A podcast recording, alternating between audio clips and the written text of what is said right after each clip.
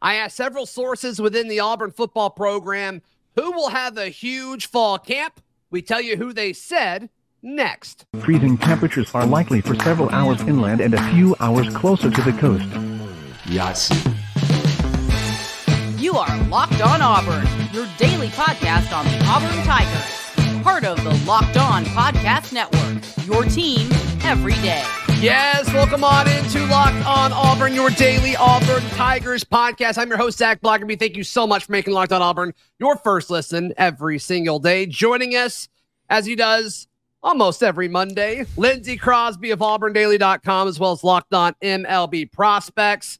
Lindsay, I reached out to a few sources as we are just, I mean, next week. Next week is fall camp. We are so close. So I reached out to a few sources within the Auburn football program and just asked the following question Give me a few names of guys that you think will have a huge fall camp. And I got a few different answers.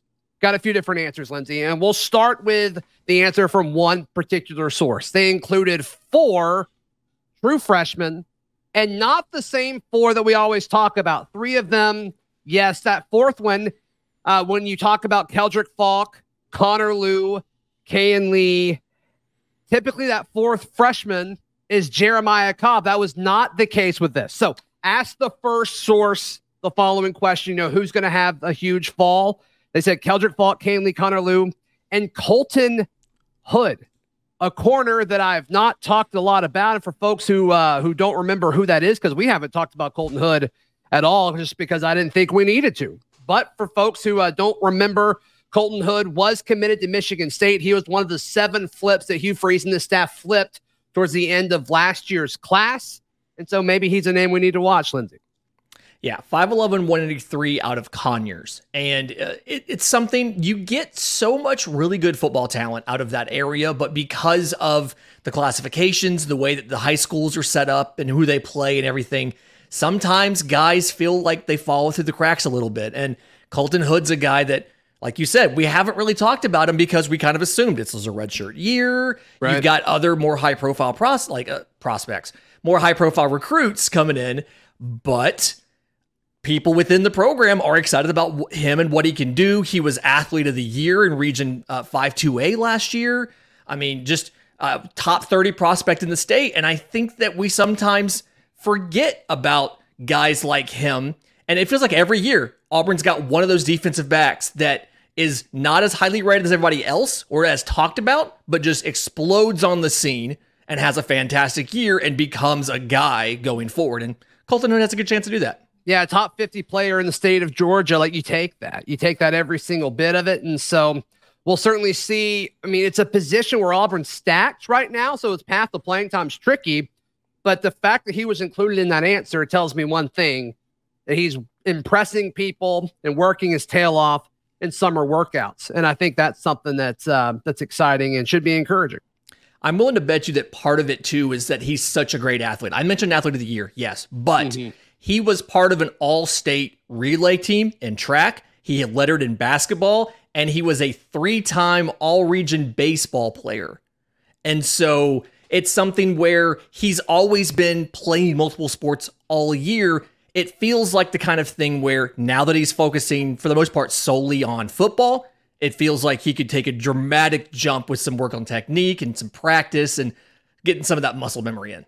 Yeah, and just a reminder, his uncle is Roderick Hood, who played a lot for Auburn, was a very good player for Auburn back in the day as well. So Keldric Faulk, Kayin Lee, Connor Lew, Colton Hood, um, all of those I think make sense for different reasons. I also think it's interesting that this particular source, Lindsay, decided to give me all freshmen names. I, I thought that was an interesting thing too. The the second one did not do that, but the first one did. And I thought that was interesting. Yeah, it's you have a lot of transfers into this team. And so I understand the the natural thing to go and say, well, hey, look at these upperclassmen coming in who have done this and been successful at other programs at other levels. But the thing that we kind of forget sometimes is it's a new coaching staff, it's a new playbook, it's a new scheme, and so you kind of all really start on the same page. Yeah. And you know, Keldric Faulk's coming in. You brought in quite a few transfers to, to to work at Jack and defensive end and things like that. But if he comes in and and looks the best, he has the best chance of getting playing time because this staff isn't wedded to any one specific guy, or there's no incumbent, especially in the case of Keldric Faulk, where we in essence have a whole new room from what we had last year. Yeah, we talked to Elijah McAllister about him at SEC Media Days last week. He got asked about him at every stop that he possibly went on at SEC Media Days. And look, I mean, he, he didn't skip a beat. He's like, the kid's special. We all know it and excited to see what he can do. It's going to be interesting how they use him because it sounds like he's not just going to be a jack linebacker. It sounds like he's going to play defensive end with Marcus Harris and potentially next to Marcus Harris if they scoot Marcus Harris in at any so- certain point of time, which I think adds so much pop and upside to the pass rushing aspect of this defensive front, which is probably my biggest concern on the team. This pass rush, I, I just I just don't feel good about the pass rush situation, and so the fact that multiple multiple people are saying Keldric Faulk and multiple people are saying defensive backs like Colton Hood and Kayin Lee, and the other source mentioned other DBs. We'll get to in a second. Like, I think that's all good because I think the pass defense is my biggest question mark. Not necessarily because I don't believe in the DBs. You know, if, if you're an everyday or you know how much I love Auburn's cornerbacks and the fact that I, I may have another one to kind of gas up with, with Colton over the next few weeks, I'm ecstatic. You know, I'm, I'm proud myself, but um, the the pass rushing element is concerning, and so once again, Keldric Faulk, he's got to be the key to that, as well as Elijah McAllister, who I think has the ability to do it. Didn't register a sack at Vandy. Like I think that's something that we all got to accept. That sacks aren't always an individual stat. It takes a lot of things to happen for a sack to happen in the SEC. But also, you know, you go out and get um, Jalen McLeod as well. So we'll certainly see what the pass rush situation looks like. But Keldric Faulk's the key to it. And the one guy that we haven't mentioned out of this group before, we haven't really talked about him yet in this show. He's we've discussed him plenty, but Connor Lew. Mm-hmm. The idea of it's just kind of a given for the most part that unless you have a glaring need because of personnel, that when you get a freshman offensive lineman, they just pretty much sit. And their their first year is a redshirt year while they're getting size and they're learning technique and adjusting to the speed of the SEC. And for the source to come out and say, like, hey, Watch sure. Connor Lew. He has a chance to have a huge fall camp and play a huge role this season. That's impressive because offensive line is just one, it's the hardest position to evaluate. But then two, uh, right now you brought in, you know, a full starting five of transfers that you can pencil into spots. And for him to be able to break that rotation would be huge, not only for Auburn, but for your hopes of then recruiting blue chip offensive linemen down the road. I'm with you because that has to be a selling pitch, right? You know, uh, playing time. That's been something that Auburn's had in their tool belt when recruiting offensive linemen for years, but it just hasn't really worked or been enough. And so maybe some proof of concept. We love that term around here. Shout out Jay Ferg and the folks of the Auburn Observer Pod, but proof of concept, maybe that'll help. Connor Lew's path to playing time as a true freshman, I think, got a little tougher when Kam Stutts was one of the representatives for SEC Media Days. I think. I think. And just talking to some other folks when I was I reached out and was like Kam Stutts, and like, yeah, he's starting right now. So, you know, if it's him and Jeremiah Wright, you know, you're you're going to start Avery Jones, the the you know the grad transfer from East Carolina at center. Can he play at guard year one, beating these guys out? I'm not saying he can't, but it's tougher than I think it was a month ago. Yeah, and and it's something where having a huge fall camp doesn't necessarily mean they're the starter, but he could be positioned to be that first guy up if something were to happen. We saw last year, obviously, I think you lost two different starting centers between the start of fall camp and the end of the season. Yes. And so having a guy, he played center at Kennesaw Mountain High, but if he can cover some guard, having that versatility and knowing, hey, he can step up and play any of these three spots in the interior. He's probably going to see the field some when it comes to special teams and things like that, but then also being able to step up as a freshman and take snaps if that if that's needed would be huge for this team. It just feels like a place we haven't really been of having more offensive linemen that were worthy of starting than we had spots. Feels like that's the complete opposite of what we've dealt with in the last four or five years. And so it's a it's a I'm nice problem to have. I'm with you. All right. So the first source said Keldric Faulk, Kayin Lee, Connor Lew, and Colton Hood when asked who are some guys that we should expect a huge fall camp from. The second source gave me six names, Lindsay, and we discussed those six next right here on Locked On Auburn. Today's show brought to you by our friends at eBay Motors for a championship team. It's all about making sure every player is a perfect fit. It's the same when it comes to your vehicle. Every part needs to fit just right. So the next time you need parts or accessories, head to eBay Motors with eBay Guaranteed Fit. You can make sure every part you need fits right the first time around. Just add your ride to my garage. Look for the green check to know the part will fit or you get your money back. Because just like in sports, confidence is the name of the game when you shop at eBay Motors. And with over 122 million parts to choose from, you'll be back in the game in no time. And after all, it's easy to bring home a win when the right parts are guaranteed. Get the right parts, the right fit, and the right prices over at ebaymotors.com. eBay Motors uh, guaranteed fit only available to U.S. customers. Eligible items only. Exclusions apply. ebaymotors.com. Auburn family, let's ride. Looking at March Madness is right around the corner. If you want to win your office pool, you need to stay caught up with all the college basketball action with the Locked On College Basketball Podcast. Every Monday, and Isaac Shade recap the biggest stories in college basketball, keep you up to date on the NCAA tournament bubble, and get you ready for the upcoming week of games.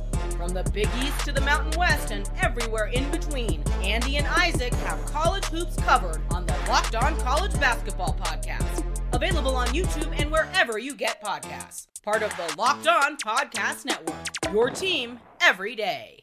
the next few um, names that the source gave me, he said six when asked, all right, huge potential fall camp.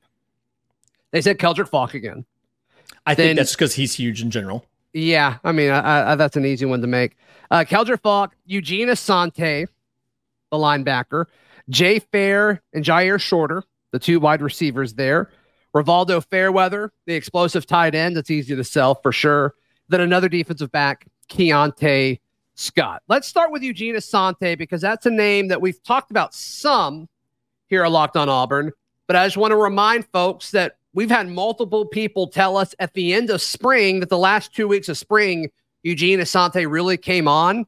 Maybe he kept that momentum throughout summer workouts, and all of a sudden, you know, maybe he's got a chance to compete for some of these uh, linebacker reps that that are certainly up for grabs. Eugene Asante was not a name I was expecting, but a name that I think makes sense.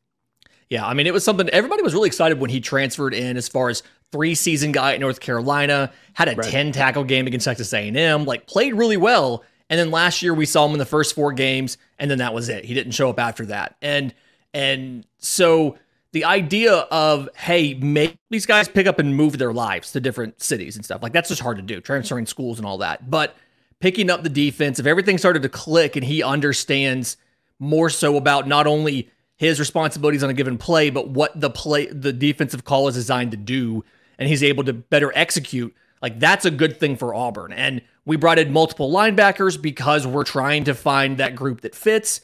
If Eu- Eugene Asante can be that guy, you could have, you know, I believe he has multiple years because last year he was a redshirt year after those four games. And mm-hmm. so you could theoretically have two years of a guy that is flashing that would be obviously he's been in the weight room for a couple of years now. He has college size, 6'1, 222. You feel good about the fact that you need linebackers to step up. If he can do it, that gives you a high quality option, a high floor option. I'm with you. I'm with you. Then Jay Fair is a name that Mike G has thrown out on War Report Wednesdays a ton, which once again, like I, I think it makes sense. But is he going to get reps at the slot over Javarius Johnson and Koy Moore? I don't know. I genuinely don't know the answer to that. I think the whole idea is if he has a huge fall camp, he's going to earn himself those snaps. And that's the big thing is there's so many wide receiver mm-hmm. jobs open on this team.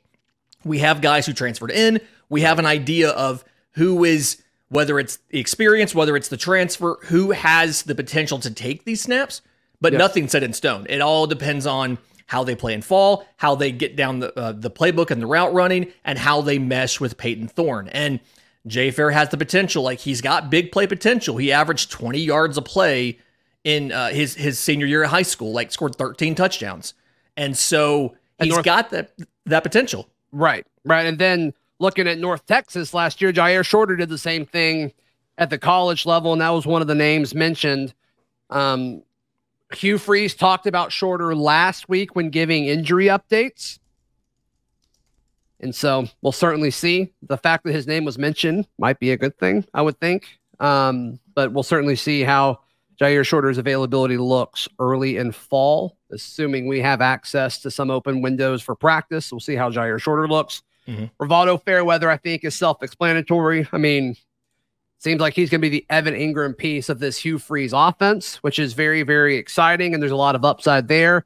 And then Keionta Scott, I think will start or at least be a key part of this. But where do they put him on the field? Is he primarily an outside corner? Do they move him to nickel? I think he can do both really well.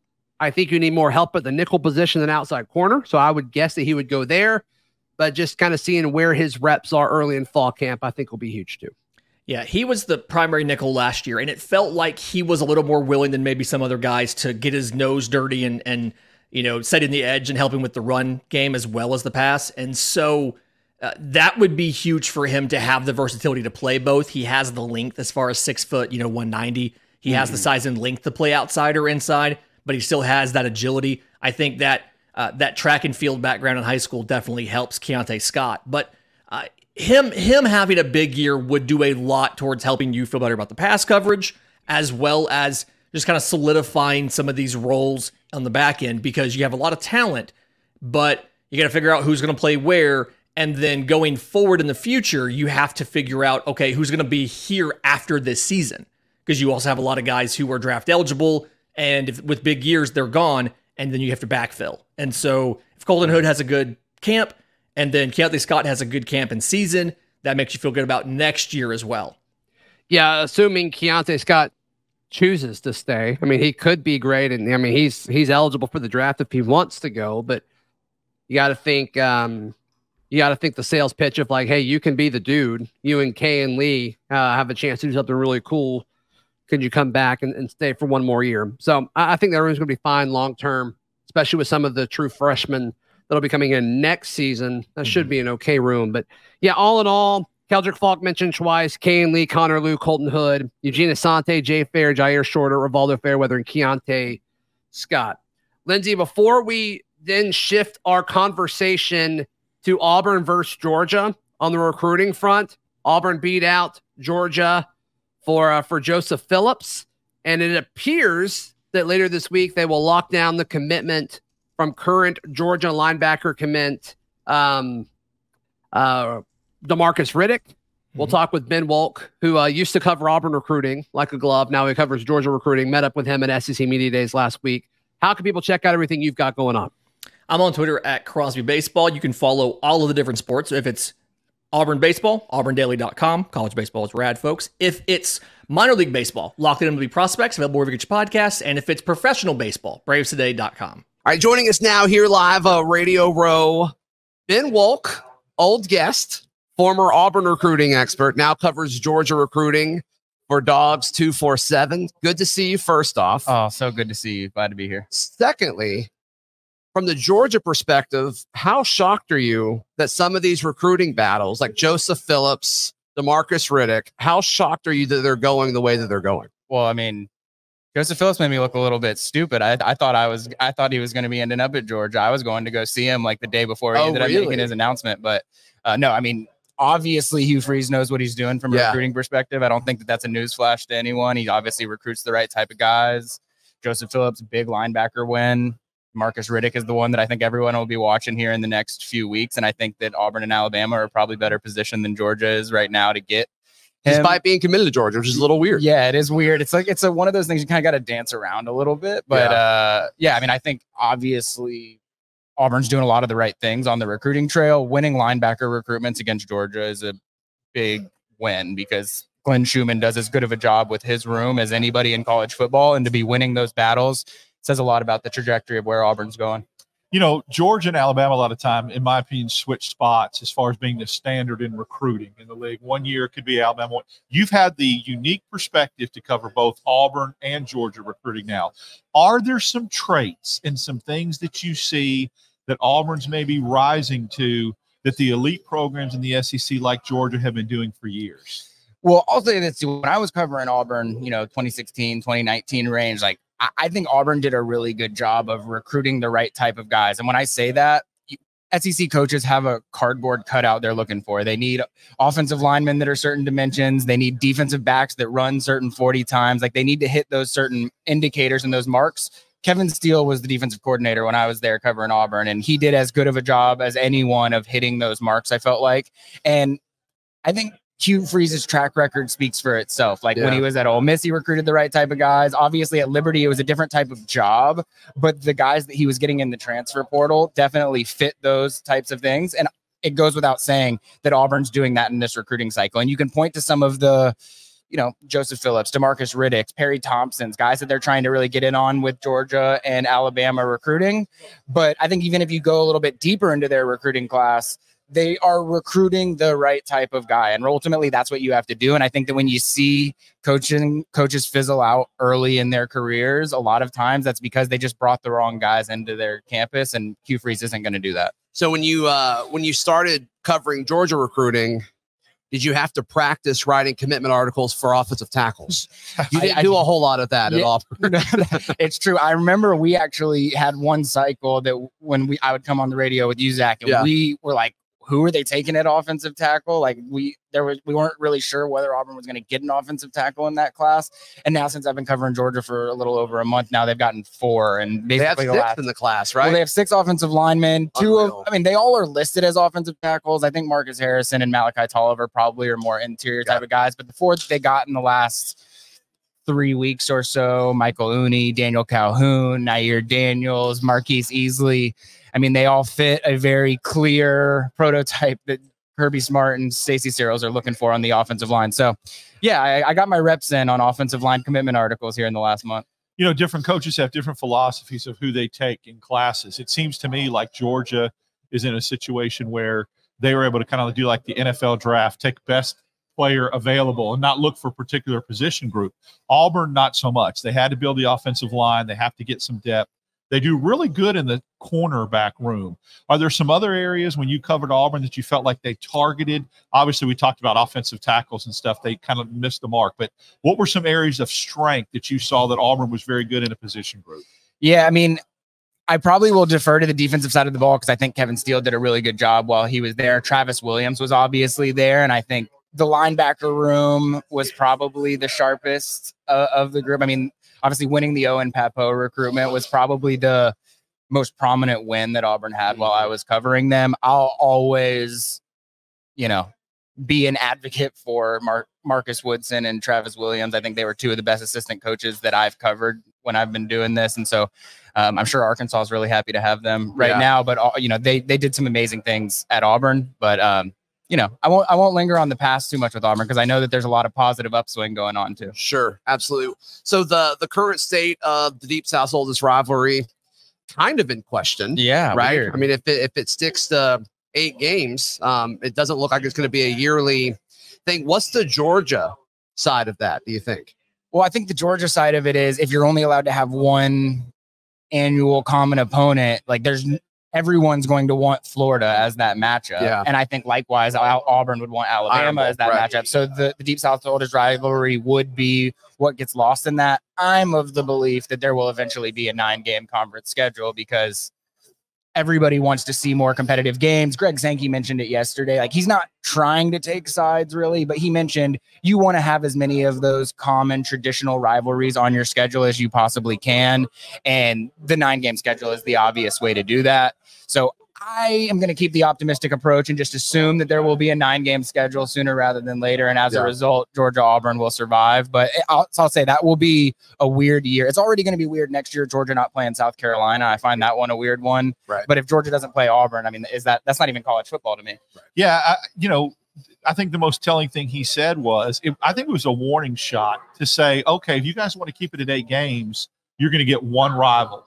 If you want to go to nine, we can preserve three. Yep. And I think that was more of a preemptive strike to make sure other people understand to get on board with the nine game schedule. Yeah, I totally agree. I mean, I, I that's what, exactly what stood out to me from his entire speech that he gave yesterday. That was probably the big thing that stood out to me because it's he- he's the commissioner. He doesn't want to take sides. He doesn't want to make a public statement on what has to happen. But at the same time, he's wanting to nudge folks in the right direction, and I think it'll get there eventually. It's just you know how those meetings go. They you Yeah. get a bunch of people in there all trying to agree on something, and it's almost impossible to do. Yeah.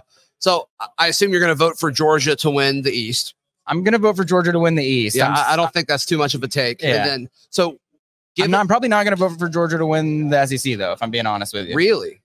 So, Um, so who do you who do you have winning the Uh, this might this probably won't this might be the wrong place to say this, but I just feel like Alabama. I mean, they haven't. I mean, That's what I'm going to vote for. Nick Saban. Every person that's come in to Alabama has won a national championship. For them to not win a national championship three years in a row is basically unheard of. I realize that people are talking about Georgia being the standard, and Georgia has obviously risen to the point where they're in the conversation to be doing that. But I don't know, three national championships in a row.